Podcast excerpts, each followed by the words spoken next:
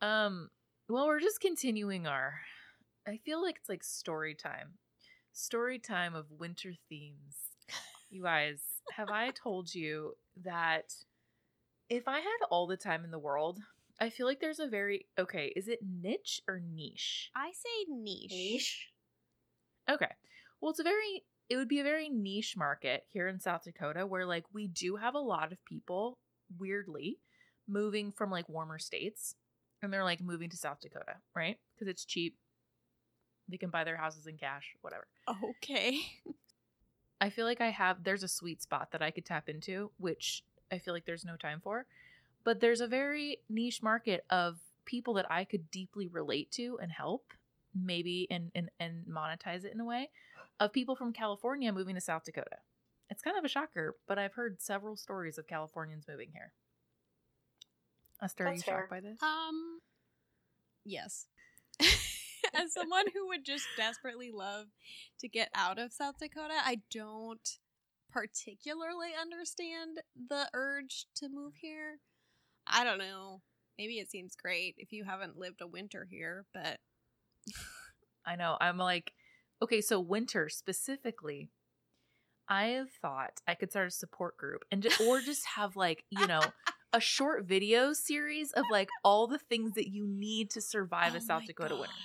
Because let me tell you, when little Beth from California Little Beth grew up her whole life Oh, in okay. California. Yeah. Little Beth, That's that's me when I first moved here. And you guys, my context of South Dakota winter was like living in California my whole life. Then I was on a mission trip in LA. Um, I was on no, hold on, let me start that over. You're good. I lived in California my whole life. Right before I moved to South Dakota, I was on a mission trip in Thailand.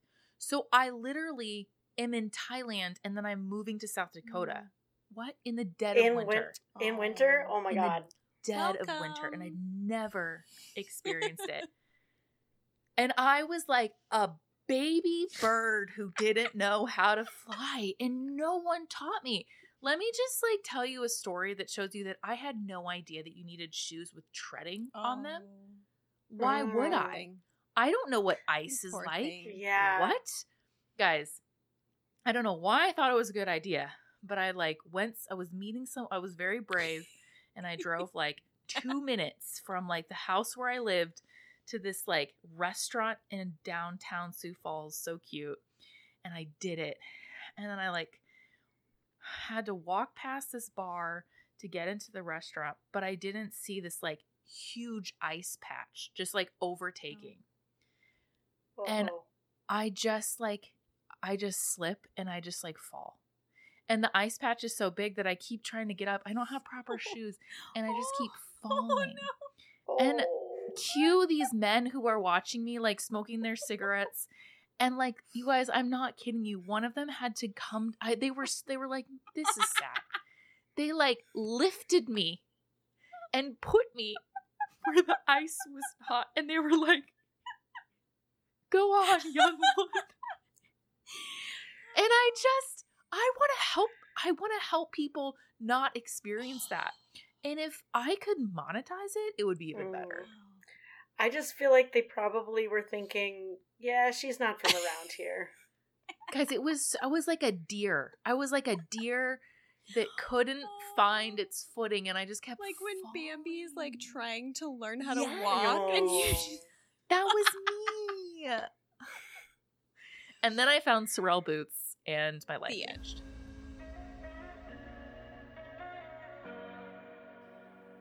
Hey guys, this is Esther, and welcome to the People Who See podcast.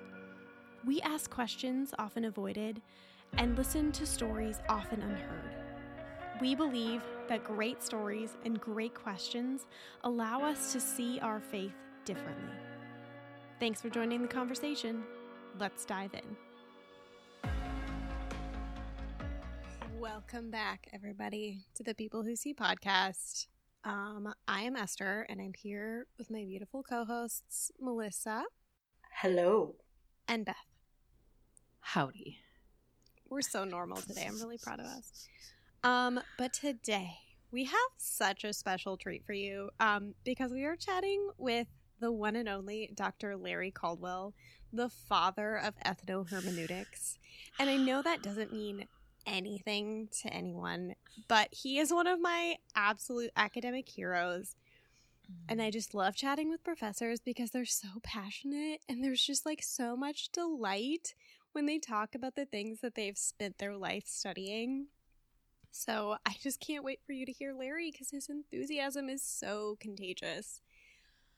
But to tell you a little bit about Larry, he and his wife Mary, Larry and Mary, I'm dead. Oh, They're so precious. I never thought about that. Um, Larry and Mary lived in Asia off and on for 30 years, with over 20 years in Manila, Philippines, as missionaries with Converge Worldwide.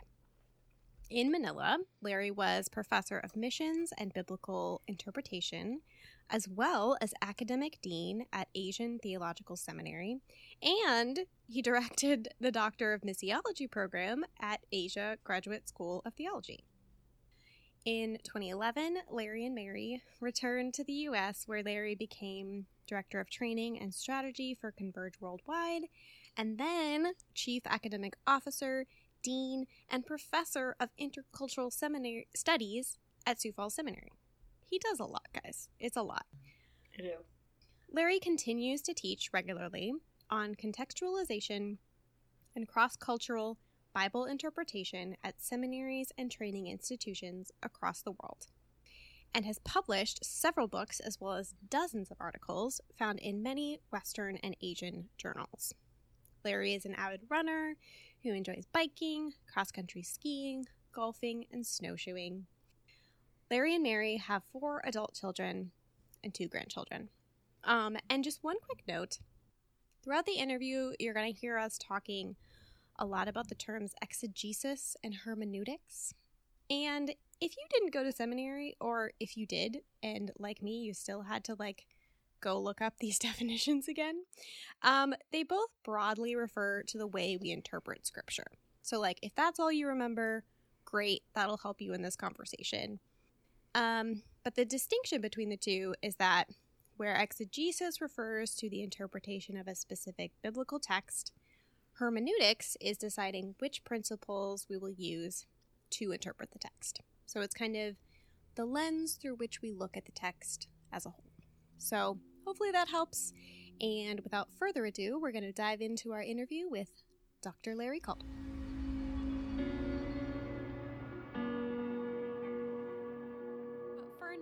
We're just going to jump right in and say, Welcome. Thank you so much for being here. And we just always love to start our interviews off with a little softball of who are you? What do you do? Tell us your story. Tell us whatever you want us to know about you. Wow, that's a wide open question there. So Take it wherever you Well- want to take it. thanks for letting me be a part of this. I'm excited for what you guys are doing. This is great. Um, yeah, I'm uh, Larry Caldwell, and uh, I uh, was born and raised here in Sioux Falls, South Dakota. Um, so this is my hometown. I left when I was 17 to go to college, and I came back when I was 57, and uh, 40 years later, and it had changed a bit during that time. Uh, obviously, it went from uh, what 70,000 people to whatever we are uh, 10 years ago and uh, or so and uh, it was just uh, exciting to uh, see how, what what God is doing here. I grew up here; it was 98% white, Anglo, uh, very boring place in terms of culture. Uh, but uh, coming back, of course, uh, now with uh, over diff- you know 80 different languages in the school systems and, and whatnot, it's just it's exciting to see uh, what God has done in bringing the nations to uh, Sioux Falls, and that's been really exciting to. Pretty challenging too for the Anglo churches here to uh, see the changes and participate in those changes if they want to. Some are, uh, many aren't, uh, and that's been a, a challenge in trying to get the, the churches here to kind of uh, realize the reality of what Sioux Falls is and what God has done and the opportunities to reach out uh, both to those who are uh, Christian immigrants and refugees and those who are not. And uh, the opportunities are here. So anyway, that's that's uh, in the intermediate time. Uh, those forty years, I uh, spent in college and seminary and graduate school and uh, uh, overseas uh, for about well, off and on for 30 years, um, mostly in Southeast Asia and Asia. my wife and I were and we still are missionaries with uh, Converge Worldwide, which is formerly known as the Baptist General Conference, and so that's our that's our denominational heritage. Um, uh, we first went to the Philippines uh, in 1980 and uh, taught at a small Bible school there uh, for uh, over a period of two two partial years. Uh, and then in 83, 84, we uh, returned to Asia uh, to the People's Republic of China mm-hmm. for two years there, 83, 84, taught at a university there. Uh, really exciting time. China had just opened up to the west a few years before. Uh, we mm-hmm. were the, among the first foreigners into our city, which is Harbin, up in the northeast Manchuria region, about 300 miles from the Sino-Soviet border. Uh, we were the one of the first ones in there. We were wined and dined by the mayor, governor, all that kind of stuff. It was re- really fun, fun time, fun experience, and uh, um, and then uh, we came back to the Philippines in 1980, and we're there until 2000. Excuse me, 1990, and we're there uh, till 2011. Came back here to uh, Sioux Falls where I started at Sioux Falls Seminary uh, and have been here since 2011. So it's my 11th year and uh, seventh year as uh, academic dean. So that's it. That's me. I've got four kids. Uh, uh, they all grew up in the Philippines, and uh, so they are what's called third culture kids, kind of in and out of the North American Western culture. Uh, but uh, very much they're most as as third cultural kid, kids say they're most comfortable on airplanes. Going from one place to another because they're not comfortable uh, really in any any situation. It's really fun to, to to watch third culture kids in a group because they'll always find each other. Because it just they kind of have it's an instinct. Mm. third culture so uh, it, it, so anyway, that's that's my kids. I got uh, uh, four grandkids now, and uh, in fact, just this morning, my grandkids are leaving me, going back to Africa. My daughter and her husband are uh, with an NGO in Africa in Rwanda, and so they're going back to. They've been with us now for about uh, six weeks. Been really fun. So, but they're going back. So bye bye. Oh. Can I ask really quick? Um, what brought you back to Sioux Falls after so many years yeah. overseas? Was there something significant, or just something like I want to be back to my roots of the, the plains? I like Dakota. looking out at the horizon rather than huge buildings. Where we lived in Metro Manila for twenty years, and so twenty million people, and just uh, uh, you could not uh, have a bigger contrast than with Sioux Falls, actually. Yeah, what brought us back? Uh, God, uh, basically. So, uh, no, uh, the goal of what I've been, uh, most of my time, I've been involved in training missionaries and especially non Western missionaries in uh, reaching out, especially to unreached peoples and unreached people groups, those who have never heard the gospel. And so I've been doing, I had been doing that for many, many years. And as I had taught my students, I said, you've got to work yourself out of a job. That's the goal of missionaries, so that you train local leaders to take your place and, and do the work of ministry. And you move on to someplace else, or you're, you're or you're done. Maybe that's your season of of, of your life was doing that. Uh, so uh, it became very clear to me uh, about uh, 15 years into uh, what I was doing at a seminary called Asian Theological Seminary, and I was academic dean there at the time. Uh, to say, hey, God is making very clear you need to work yourself out of a job too. And so I helped train the Filipinos to take my place in my department, which was uh, the missions department, the Bible interpretation department, and uh, also uh, in the dean's role. And so um, did that and came back. I've been back a few times uh, teaching there and, and whatnot, but uh, um, we really felt that we needed to actually physically leave because the problem with many non-Western cultures, uh, and it's a it's a bad problem. But if you're a Westerner, you ca- you cast a pretty big shadow, uh, especially in uh, in institutions, and uh, um, we didn't want that to happen. We wanted the the ones who took our place to uh, be able to do it on their own and and uh, and not have us there. And so we left, came back to Sioux Falls. My wife is originally from Duluth, Minnesota, um, and so she wasn't so enthralled about coming back to Sioux Falls. Uh, three of our kids are in Minneapolis, so we looked at Minneapolis, St. Paul area. Uh, but we just, it was just too much traffic and too much. Uh, I mean, it's a city. We thought, nah, uh, let's let's do Sioux Falls, and and uh, we had spent a few uh, furloughs here, at least uh, one year or summers here in Sioux Falls uh, at a mission house. Central Baptist Central Church now had a mission house that we used, and so uh, uh, she was acquainted with Sioux Falls. She liked Sioux Falls, and uh, and the rest is history. We're back. So Well, we're glad you're we're glad you're here. Mm-hmm. We're glad you're here. Um, Dr. Larry Cal- Caldwell, you are known. Okay, you did not give yourself this title, but I have heard you be called like the father of ethnohermeneutics. Wow, that makes me feel old. No. but you, I would love if you could take some time because that's a big word. It, it sure and is. it's a big word. I would love for you, could you define ethnohermeneutics and just your work around that? Sure, yeah. Ethnohermeneutics, I mean, it's, it's two words combined, ethno and hermeneutics. So it's really Bible interpretation that's done in uh, uh, cross cultural, multicultural, or multi generational contexts.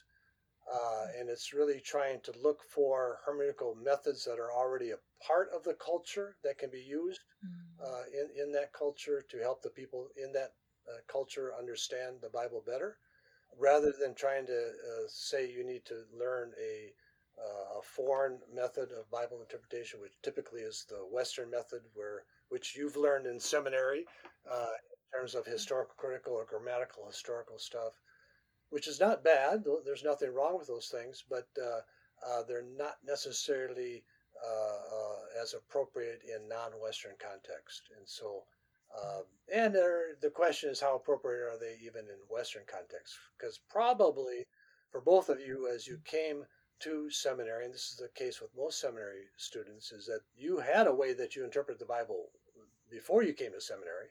Uh, you read the Bible and you applied it and said, "This is what it means to me," uh, basically. And then you come to seminary and you say, "Oh." Uh, the professor say, "Well, that's not the best way. You need to look at the grammar. You need to look at the historical background. You need to look at all this stuff. See what the original author intended that the passage say. Uh, all of those very good things, uh, but that's not really how uh, most people interpret the Bible until they have actually come to a seminary or Bible school to learn how to do that. And so, what ethnohermeneutics does is really uh, try to say, okay, what is appropriate in the in a, say a Filipino context or a uh, a Cameroonian African context or uh, a Tongan uh, Oceania uh, context. Uh, what what is best for those people? Is it best that they learn a foreign method, which is the grammatical historical approach, or is it is there something within their culture? Uh, they're already interpreting text, uh, whether they're oral or written. They're already doing that with quite a bit of success in their own cultural context. How how could they do that um, with the the Bible text? And unfortunately, uh, because of the success of Western missionaries around the world, and this is just a natural thing, Western missionaries brought their own uh, Bible interpretation methods with them uh, when they went to other cultures, and so it's just natural that they would say this is the a good way to do it. And and when they started Bible schools and later seminaries, it was a natural thing for them to use method uh, Western methods and approaches for that. Uh, but it, what it did is it really uh, stifled the local culture and its ability to interpret the Bible for uh, themselves. And so the ones who only could interpret the Bible were those who went to Bible school. And so they had to rely on their pastors to interpret the Bible for them. Um, and so, um, yeah, and you had to know English because most of the sources are in English. And uh, so it was, very uh, in a, in a sense, it it, uh, it uh, caused the local people to really lose uh, their own uh, ownership of, of the Bible and how to interpret the Bible for themselves. So, in a nutshell, ethnohermeneutics is really trying to restore that uh, to the local people, local context, whether it's uh, cross-cultural, but also multicultural. And you know, here in Sioux Falls, we're very multicultural. Uh, and how do uh, how do we uh, interpret the Bible in light of the multiculturalness of our particular congregations? But I also include multi-generational in the definition because uh, really what we see between the generations, say uh, young people today and older people in the churches, is is a cultural problem. Uh, is because they're in, in totally different cultures. So young people growing up today, uh, very uh, uh, astute in technology and and so on, and their elders who may or may not be that way. young people today who will really they're the anthropologists are called, calling them digitoral lear- learners, uh, where everything is on screen, uh, uh, on cell phones, on, on uh, smartphones, um, and that's where they get their information. They know how to read, but they prefer uh, kind of a hybrid approach to reading, which is video and podcasts like this, and, and other ways to receive their their information. And so, and the older generation doesn't necessarily do that. So the the the whole generation gap thing and the problems that go along that with that are really cultural problems, and and so I include those also in the uh, the ethnohermeneutics uh, definition.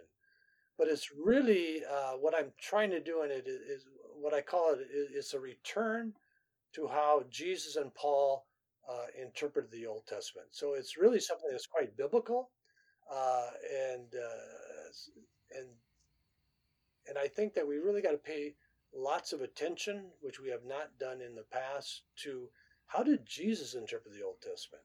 How did Paul interpret the Old Testament? And most of us in our seminary training never were taught much about that. And I'm thinking, well, gee, if the Bible is our final authority uh, for everything we do and everything we believe, well, maybe it would be good to examine how Jesus interpreted uh, the Old Testament. That might be a, a, a good thing to do. And it's very interesting as I've done my, my study of this is that the, one of the methods, now they use several methods. They, they were experts at interpreting the Old Testament. But one of the uh, methods they use is known in the Hebrew word as midrash. And uh, what midrash means is it's basically that Old Testament passage relates to this in our present context. And really what they're doing is uh, uh, uh it's called actualizing the text or making the text make sense for their present situation, local situation, local context. And that's basically what most people do before they go to seminary. They're midrashing the text. They're saying that is this. this that text mm-hmm. relates to my present situation. And then they go to seminary and they realize, oh, you can't do that kind of stuff. That's not good uh, hermeneutics. You've got to do, uh, you know, your, your in-depth study of the text and the grammar and the syntax and and uh, the original context. And uh, you know, Jesus did not care anything for original context. Neither did Paul. Uh, and, but we we say, well, they can get away with it because you know Jesus is the Son of God and and Paul's inspired. It's like, well, no, that's a cop out. In actuality, they're using culturally appropriate first century hermeneutical methods for their culture. It made sense for them. Uh, it made sense for their audiences. Um, and it makes sense for us today to say, hey, in the similar way, we need to allow cultures around the world to use their own uh, Bible interpretation methods that, or, or, their interpretation methods that are a part of their culture that they can use uh, with the Bible. But even my saying we need to allow, wow, that's that's a really big mouthful there because we don't need to allow them to do anything. They've got the Holy Spirit. They've got their local community of believers to do it. Um, they don't need our permission, but unfortunately, because of the uh, uh, the extreme influence of the Western Academy, uh, in this case, uh, it really has has caused people to say, you know, the best way to do Bible interpretation is the Western way, uh, and uh, it's not. It's a way. It may be a good way for Westerners. Most Westerners probably not, but for some academic Westerners, it's it's appropriate. Uh, but for uh, most people in the West, but even uh, around the world, it probably is not the most appropriate. So, what ethnohermeneutics does is really look for what are what are some of the local uh, things that are going on, and it's you know it, it, it kind of goes along with I don't know if you want me to keep talking, I'll just keep talking. you know, if you need to interrupt me or whatever, I'll talk all day if you if you want. I love so, this. But let, let, let me just let me just uh, describe it this way. Okay, there's there's there's two kinds of exegesis. Okay, uh, how we approach the text. The, the the first is what we've all learned, which is called biblical exegesis. Okay, we look at the the text, its context, all those kinds of good things that grammatical historical stuff does for us. Okay, but the part of biblical or a part of Bible interpretation that is neglected is what I call the cultural exegesis side. That that part of it in terms of how do we apply this text to our local context that has been primarily ignored. Now we do have it in terms of communication courses and uh, preaching but when we're actually doing our biblical exegesis side, in the back of our minds, we're saying, well, yeah, eventually this is going to have to be applied, but we're not thinking about that as we're doing the, the biblical exegesis. And what I'm saying is that we need to, uh, in our Bible interpretation, bring these things closer together so that as we're doing the mm-hmm. biblical exegesis side, we're thinking about the cultural exegesis piece in terms of how is this going to make sense to my audience? how is how does this mm-hmm. relate to well myself first of all, but then the people that God has called me to uh, to serve with, and so I think in in our seminaries, and we're starting to do this uh, in Kairos, is that we're bringing up the the need to uh, uh, study cultural exegesis. In fact. Uh, uh, uh, one of the outcomes is geared towards the cultural exegesis side in our MAs and MDivs because we see that as a, a an important piece. Biblical exegesis, also very important, but cultural exegesis, just as important. Because if you can't communicate the work that you've done at the biblical exegesis side, uh, what good is it? Okay, and that's that's what we really uh, we really need to go for. So all of that to say ethnohermeneutics is really trying to uh, uh, tie into um, how we can better uh, and how can other people better interpret the Bible uh, for themselves. And, and, and so that, that is hard. It's a missional thing. I was just gonna say I love I love everything you're saying because it's kind of flipping not to come in with answers, but to come in with questions. And so it requires a posture of like coming into a context that you don't know that well. It's learning it, it's immersing yourself in it, it's beginning to ask questions instead of just barging in with, this is the way, this is how it works, and this is how we're going to do it. The the first way re- requires so much more humility and curiosity and and something that we all should be leaning into around our context and so i i just i love everything you said. Well and i think i think what i love about this i just i have such a vivid memory of reading about ethnohermeneutics in my master's program because I literally I had this outcome and I remember looking at all the outcomes and saying, "Oh, yep, there's the one about like church history, there's the one about biblical interpretation. What the heck is this one about ethno hermeneutics?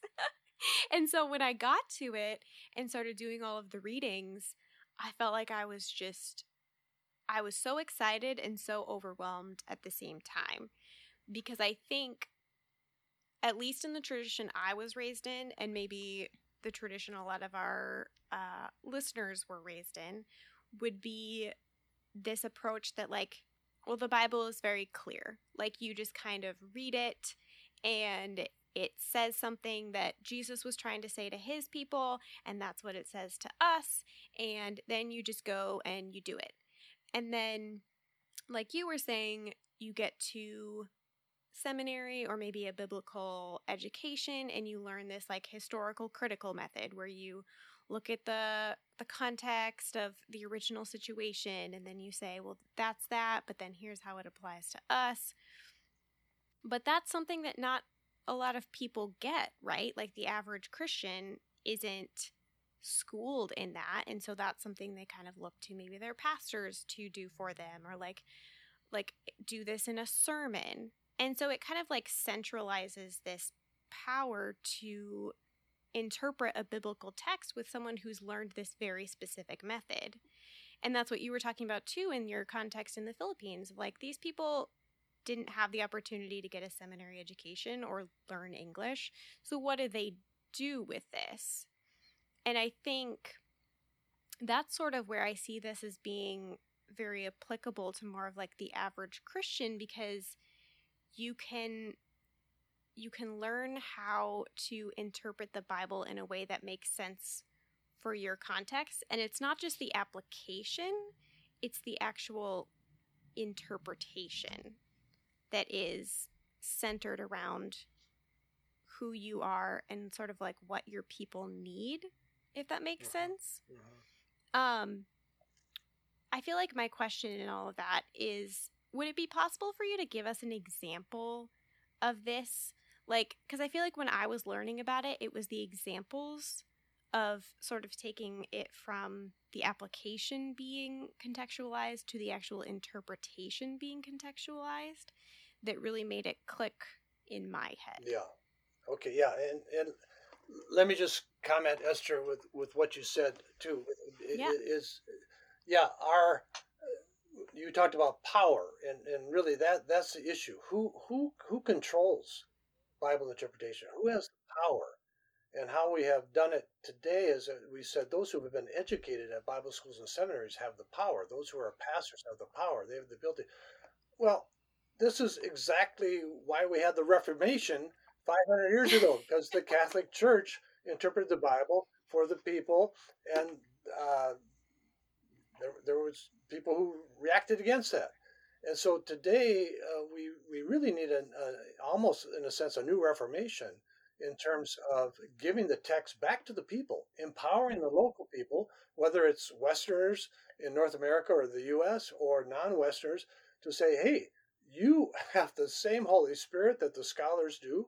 You still you have your own local community that you can you can uh, uh, work with each other and try to figure out what this text is saying to you, what God is saying to you uh, through this text, and so on. And so, uh, yeah. Anyway, I just wanted to uh, affirm what, what you're saying there in terms in terms of power and control.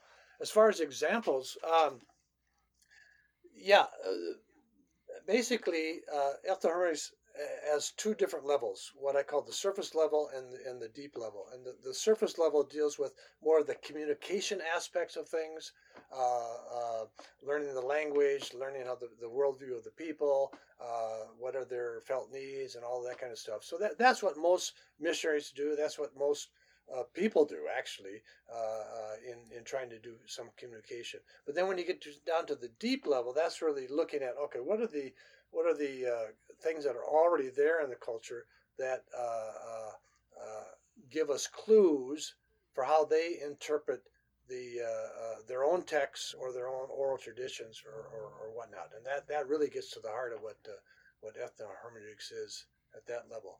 Um, so if you're looking for that deeper level stuff, what you're looking for is really trying to say, okay, um, what are those uh, things that resonate with the people in ways that uh, help them make the Bible make sense to them. So uh, let me let me rephrase this a different way. Um, um,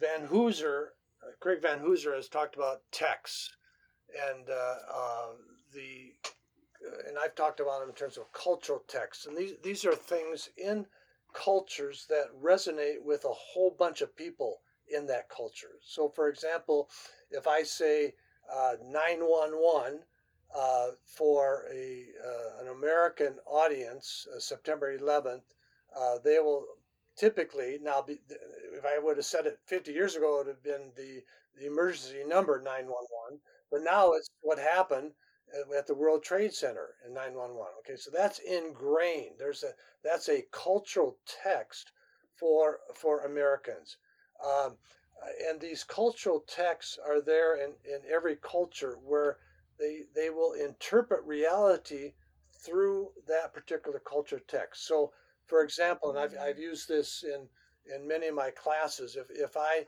if I uh, stand up and I and I stretch my arms out and I lean forward and I ask, "What movie is this describing?" Okay, Mm-hmm. and what what movie is it? Titanic. Titanic. Yeah. Yep. Actually, wait, disclaimer, I'm watching it right now on Amazon Prime. I mean, not currently while we're speaking, but like last night I started. Okay. So You've I was like, seen it? No, I mean, I have, but I just been in this Oh. like world of like wanting to rewatch some like classic movies. Anyway, so sorry. So the fact that you, I was like, it's Titanic. Titanic. I know Yeah. this one. I know this one. But uh, what's her name? Kate. Is it Kate on the Kate Winslet. Yeah. Mm, what a woman. when she is on the the mast of the boat stretching forward there what is that saying that's a cultural text saying i'm free i can give up all the inhibitions that i have with my cultural past which tries to to hold me down and that movie resonates with, especially with women mm. around the world okay? I know some of my filipino students saw it dozens of times because they were so empowered by the fact and when I do that, you know, in the classroom for the first time, they're you know they just almost start crying because this is a woman who is uh, getting rid of the bonds that hold her back, and so it's a huge cultural text. So you can say, okay, now what is that in what in the Bible? How do you how do you find something in the Bible that you would interpret in that same kind of way that gives you the same kind of sense of freedom when you read that particular text or you hear that particular text. And, and so we, we have that, you know, in, in all sorts of things. So when you look at Jesus, when he when he preaches or when he teaches, what is he doing? He's telling parables. But these parables relate to the people. They're they're cultural texts. Okay, this woman has lost her coin. Okay, and she searches. Everyone there knew that because they had had neighbors who'd lost those coins and had desperately searched for it. Um, uh, when Paul is in Athens, you know he he sees the city is full of idols, and by the way, he doesn't condemn them. He turns it and he says, "Hey, this is a wonderful thing. You all are very, very religious people." that is a great thing that you, you you are searching for the truth you are so religious that you you even have an altar to the unknown god okay cultural text unknown god then he says this unknown god that you don't know i'm going to make known to you right now and they're all ears because he's using cultural texts. okay he relates to the people uh, and then even further he quotes from their poets okay two poets he quotes from them. He quotes them because they, they know how to interpret those texts. They've interpreted those texts before, but now he's reinterpreted them in light of who Jesus is. Okay. And if you look at those texts, they are really pagan. They're odes to Zeus. Okay. They're awful texts that he quotes from. Okay. But he turns them for gospel purposes. Paul is not afraid of doing that. Okay. And likewise, we today, as communicators of the gospel, can't be afraid to use the cultural texts that resonate with our people, both Christian and non Christian. Okay? When we fail to do that, we fail to tie the Bible into the way these people are viewing reality. How are they interpreting reality? Why are the uh, Marvel comics and the superheroes, why is that so? Uh, uh, those those pictures are so popular today because they resonate with the feeling that people they they want a superhero they want someone that they can identify with because they are so downtrodden in their own lives or whatever where they want to they want to escape reality and even maybe be that person and so okay how do you you know that's how they're interpreting their reality they are they are somehow not that person. They are somehow uh, lesser than what this but they can they can hide themselves in this person. Well the bible speaks of that okay?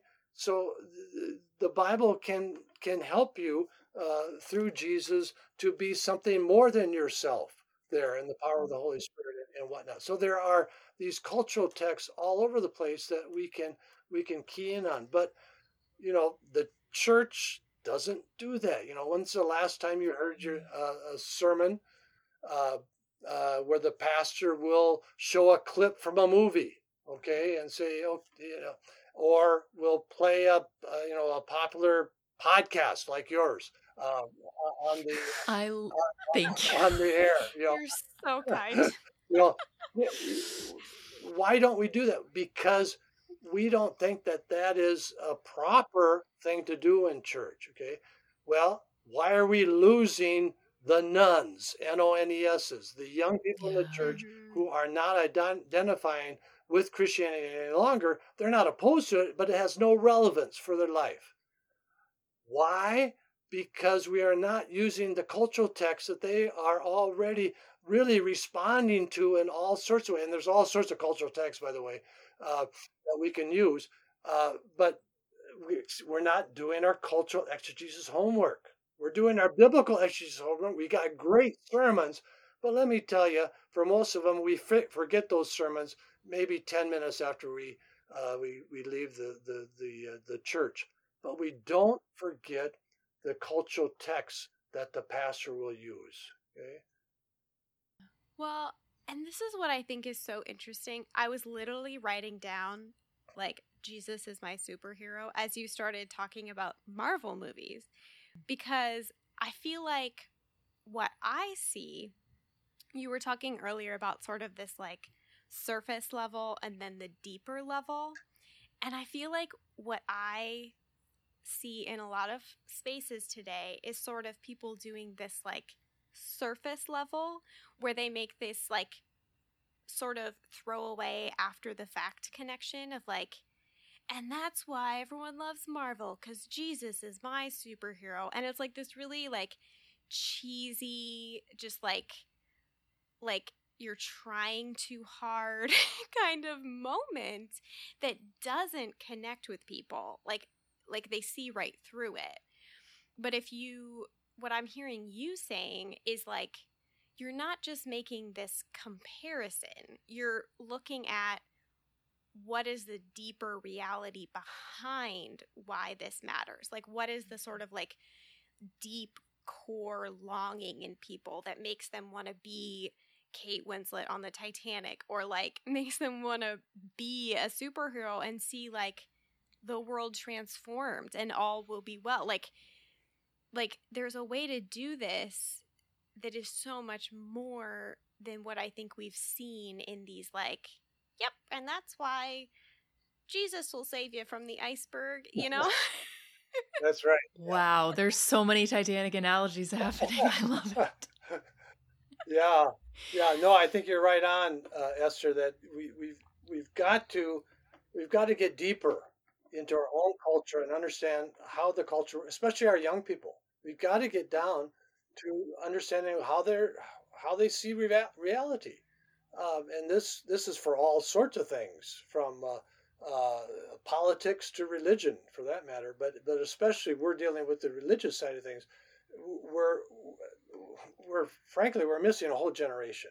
Okay, and, and why is that happening? Well, there's all sorts of reasons. But I think one of the reasons is because they don't see the church as relevant, and they certainly don't see the preaching of the church as relevant. Therefore, they don't see the Bible interpretation that the church is doing as relevant.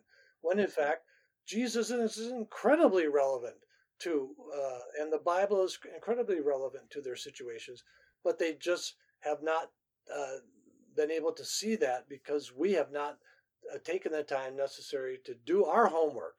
We're pretty lazy, okay? We're pretty lazy. We we we we you know we delve into the text and into the text and into the text, but really that's a cop out in many cases for actually getting out and understanding your people, talking to your people, spending time with the people, seeing how they interpret things, how they're doing things, what what relates to them, what works for them, um, uh, and you know I don't want to be too uh, judgmental here because I got to be careful, but Uh, Well, I love we, it. we, we, we, you know, we've got to just really rethink all sorts of things when it comes to how we do communication of the gospel.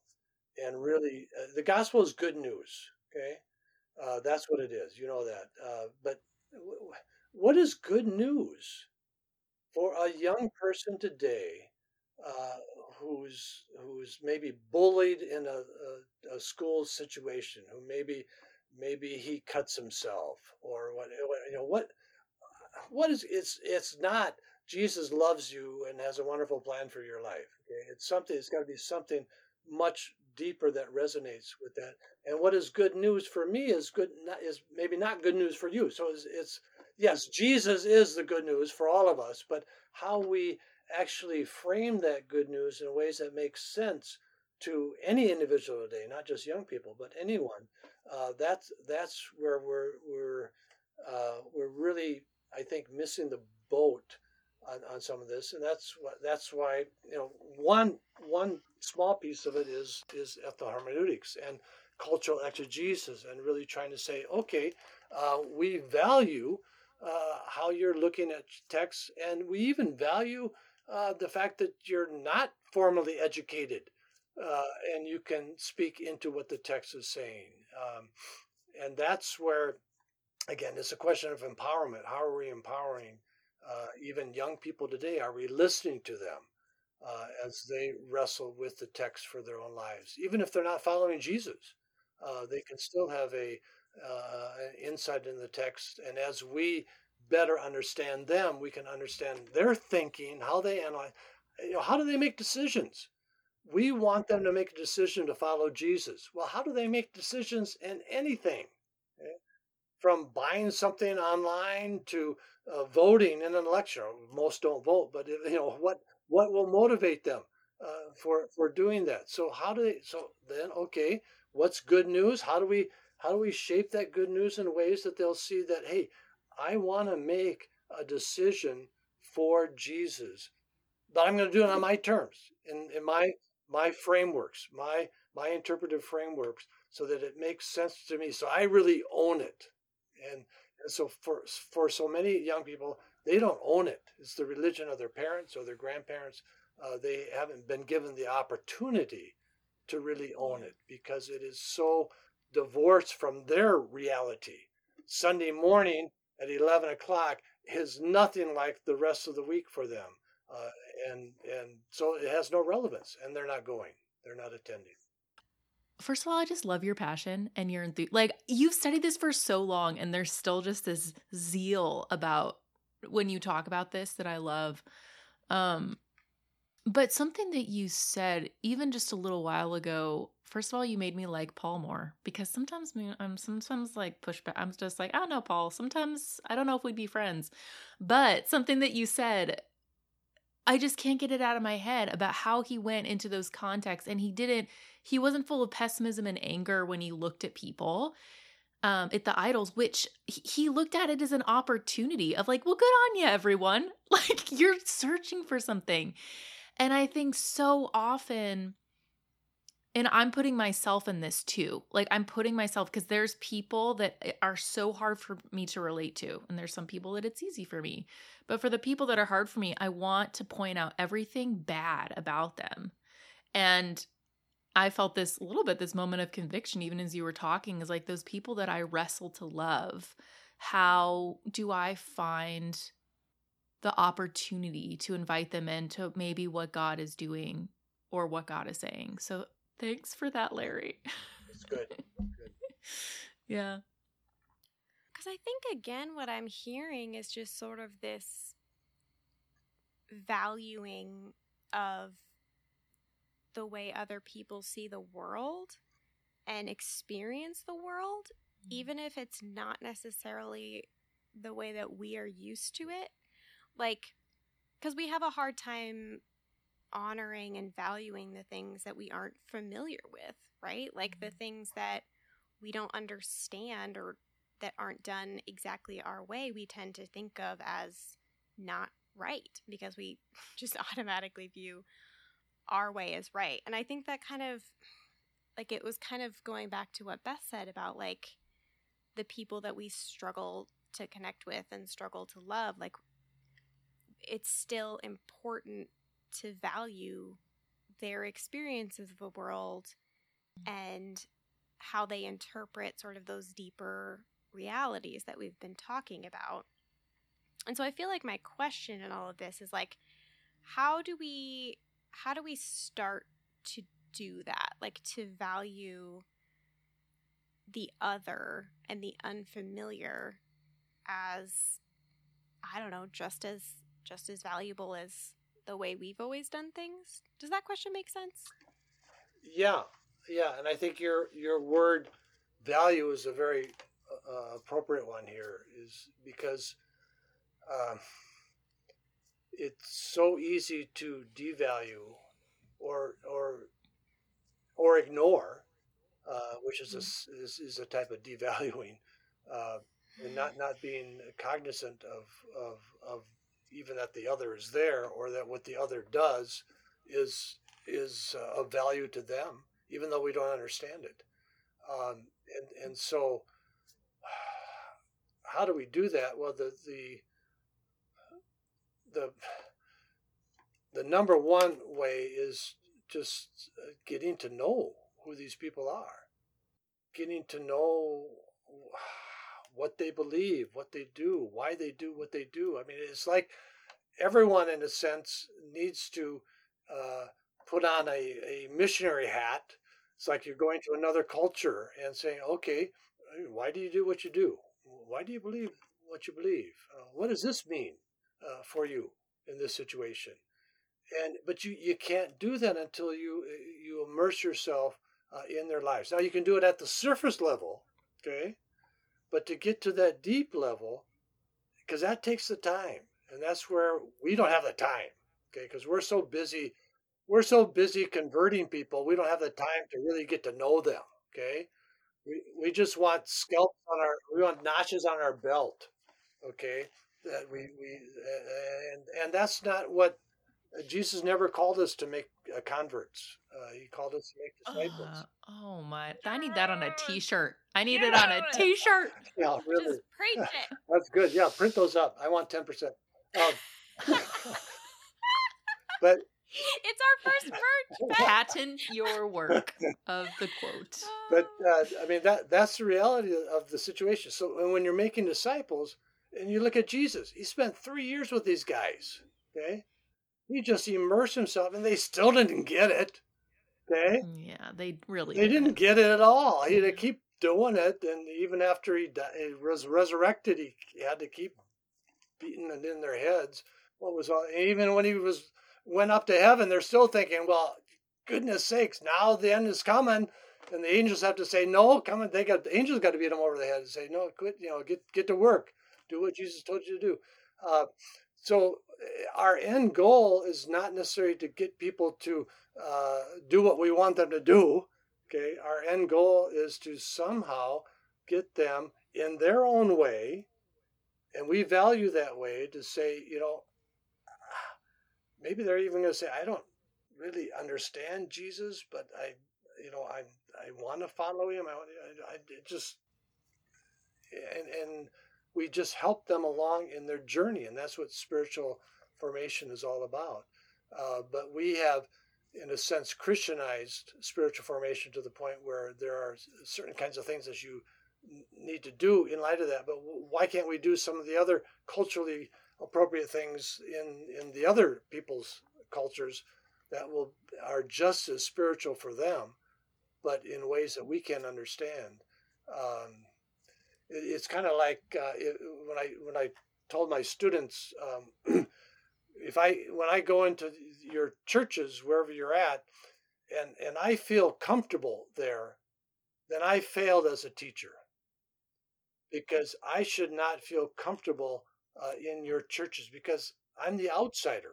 Okay, and uh, in a sense, when we deal with the other, we're never going to feel comfortable. Okay.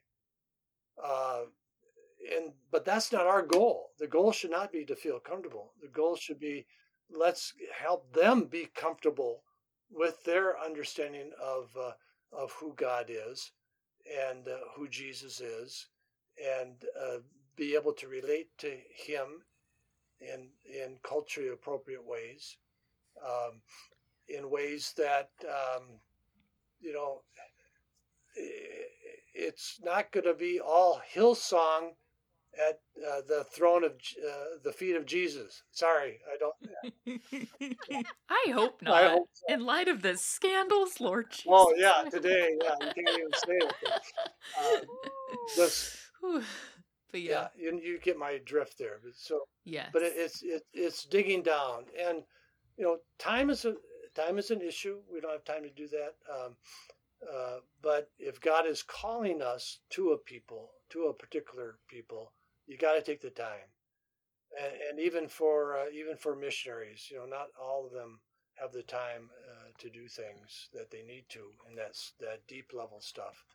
Um, and and so I even in my uh, training when I'm with with missionaries and and especially ones who are first going out, I say, you know, don't even try to talk about the gospel during your first term of missionary service. You know? Because you, you have to learn the language and the culture, get to know people, make friends, all of that kind of stuff.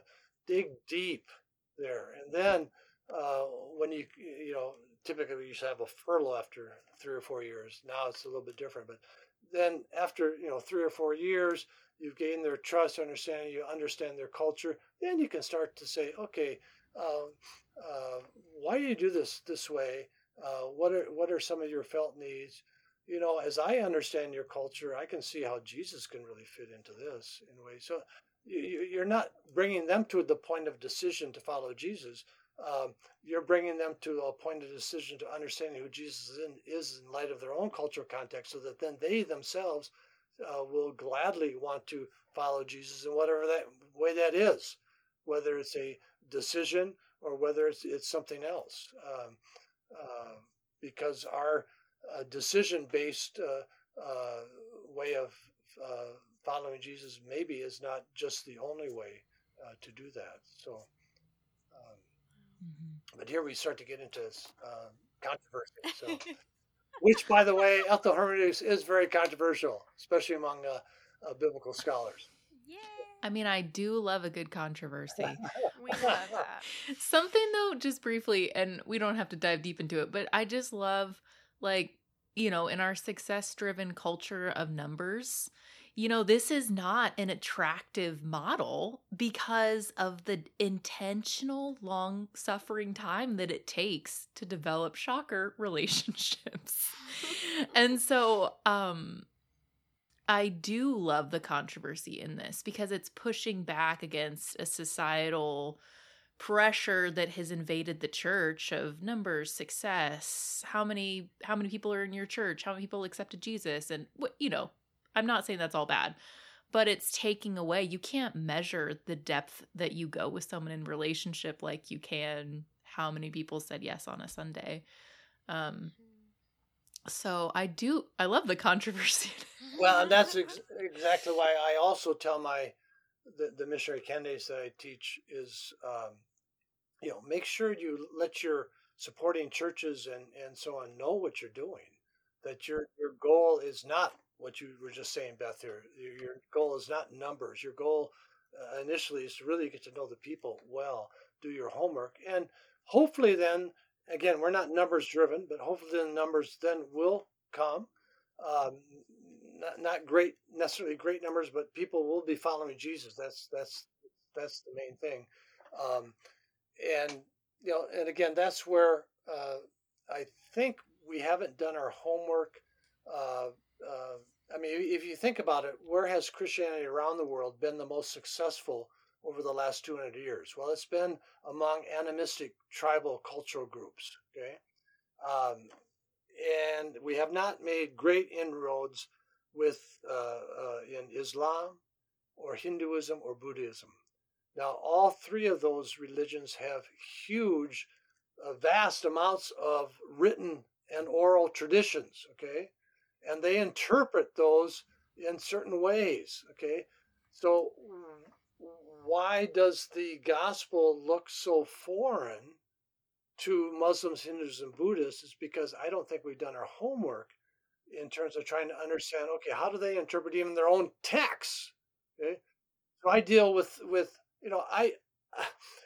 I remember I was teaching a class. Uh, I used to teach every year out at Fuller Seminary in Pasadena, and I was I was teaching uh, an ethnohermeneutics class, and we had, we talked about the fact that you know you've got to get to know your your people that you're working with. And I had one missionary. He'd been a missionary in Thailand for 20 years, and he came up to me at a at a, at a break, and the tears were just streaming down his eyes. And he says, "You know, I have never once gone into a Thai Buddhist temple." How could you be in Thailand for because he, he never dialogued with Buddhist monks? Okay, well, how are you going to relate to Buddhist peoples in Thailand? Well, he knew what you know. I can say all these things now, but that that's he knew he was feeling. You know, I've never done that. I've never taken the time to dig deep into their own culture text. So, I, if I have missionaries who are working on Muslims, take the time to read the Quran. Take the time to figure out uh, are they uh, Sunni? Are they Shiite?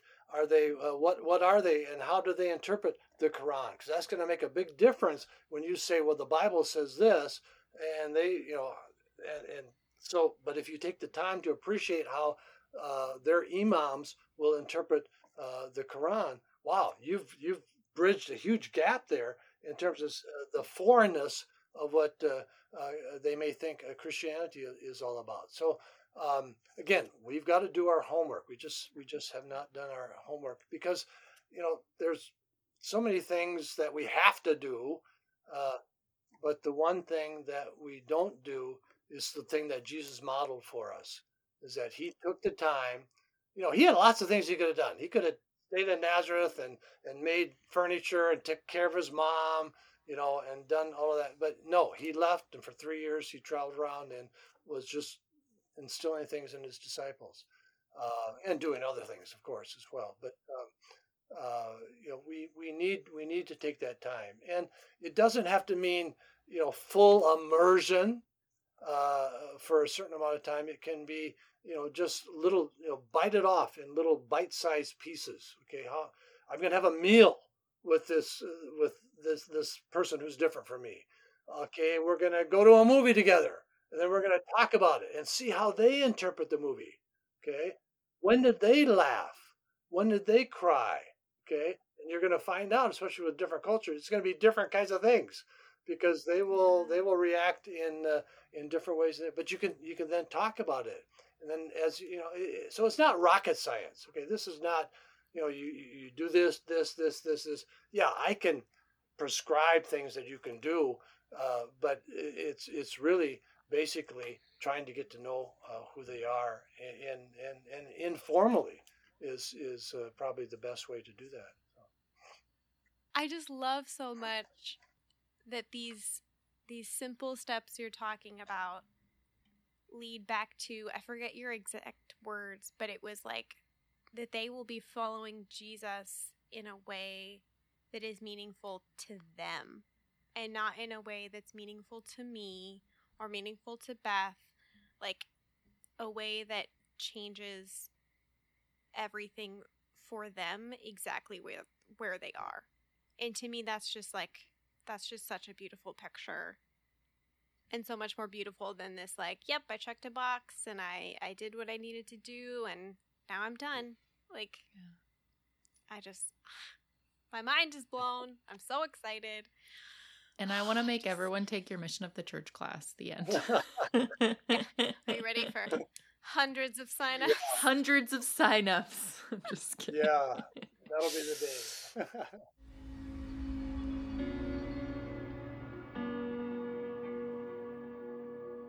wow. What a gift Larry Caldwell is to the world. I'm just so glad that we got to chat with him. Um, but we're going to transition into a little bit of time of what we learned.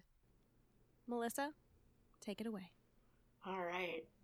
I uh also I was thinking about Esther the intercultural awareness survey that I did take while I my short time in seminary and thought about what I where I thought I was versus where I actually was and it was definitely a moment of oh I'm very despite my thinking I'm very sensitive and culturally aware I was also very uh, binary in my thinking I think is a lot mm-hmm. of it um but I think what I appreciate just this field that Dr. Larry Caldwell takes on is the idea of, you know, we have to know about the the group of people that we're talking to and and the pieces of culture and language and those kind of things that you know the their lens of how they see Jesus and how Jesus reveals himself you know to them.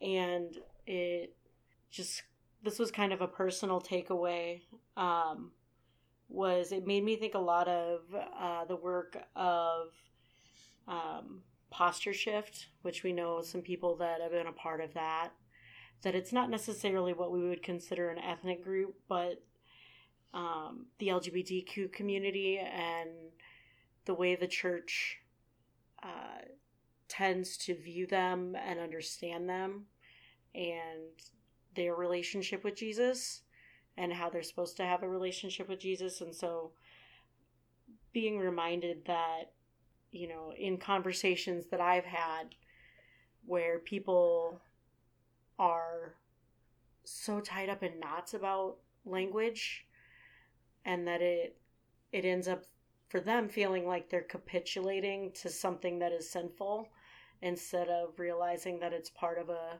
a group's identity and culture and the way that they understand the world and therefore also understand how Jesus interacts with them in the world.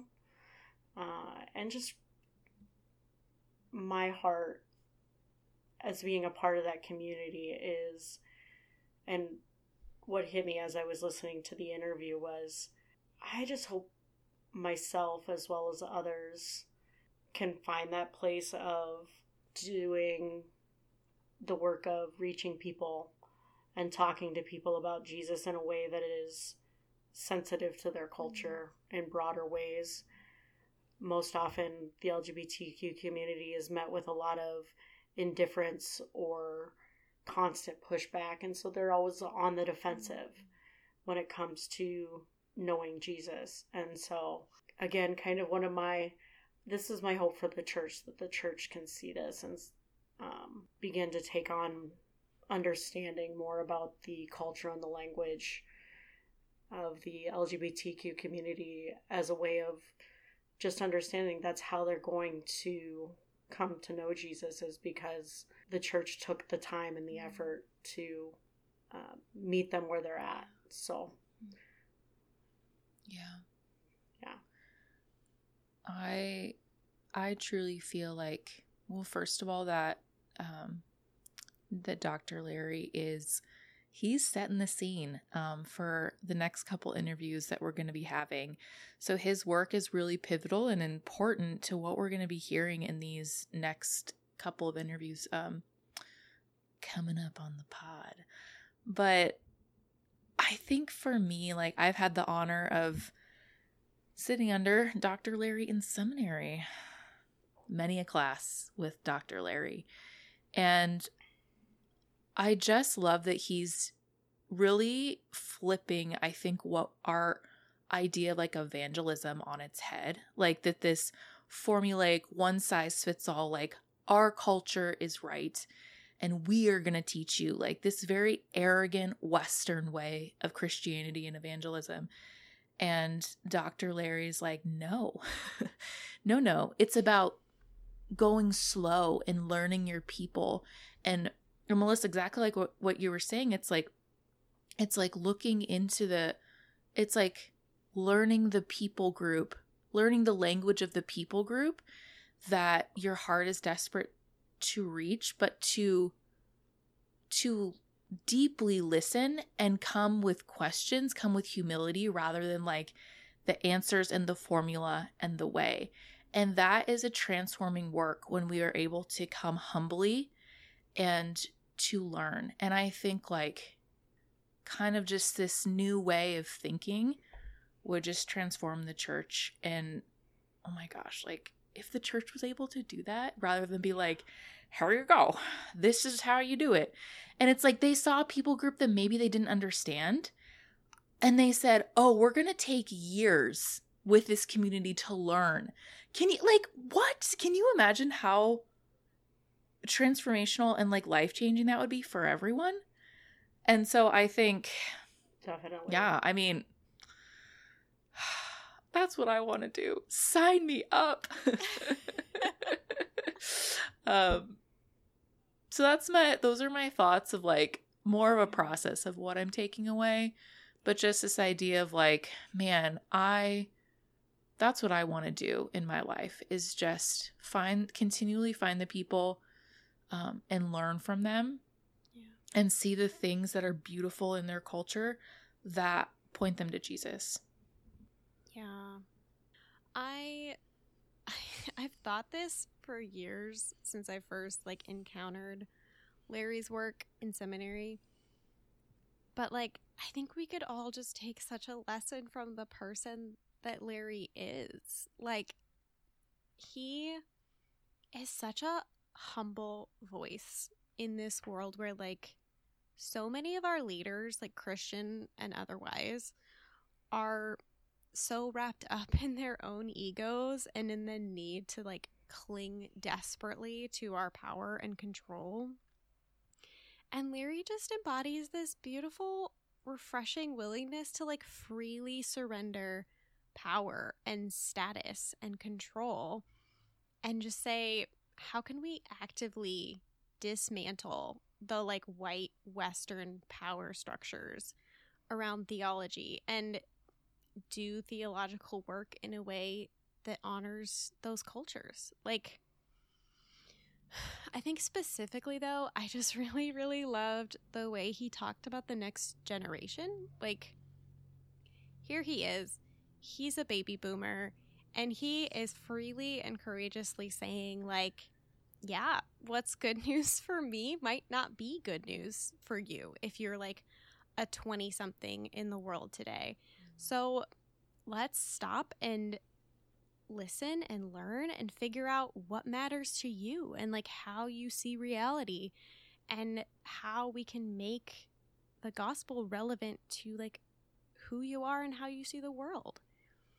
And I feel like that just it really spoke to something that's bothered me for a long time of like the needs and the longings of young Christians and like these quote unquote nones, like the N O N E population. Not N U N S. Not not to be not confused. people in not the Catholic nuns.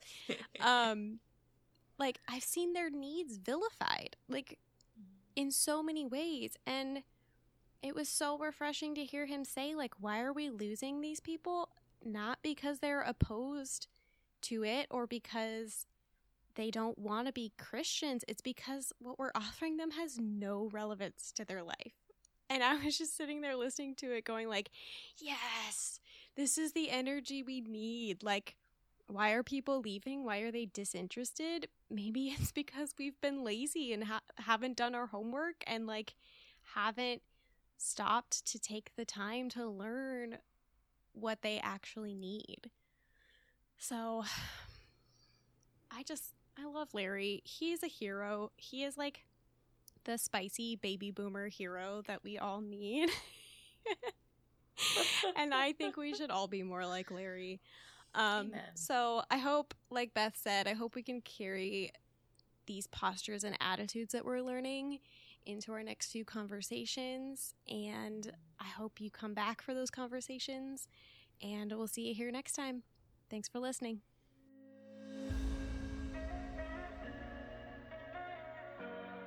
Thank you so much for listening. Do you have or know of a story that needs to be heard? Keep the conversation going by following us on Facebook or Instagram and sharing this conversation with someone else who needs to be a part of it. Or, if you're like Beth and social media is not your thing, you can visit our website, peoplewhosee.com. follow us on Spotify, Apple Podcasts, Stitcher, or wherever you get your podcasts so that you never miss a conversation. And if you loved an episode, rate, review, and share. Your support ensures that more stories are being heard and more questions are being asked.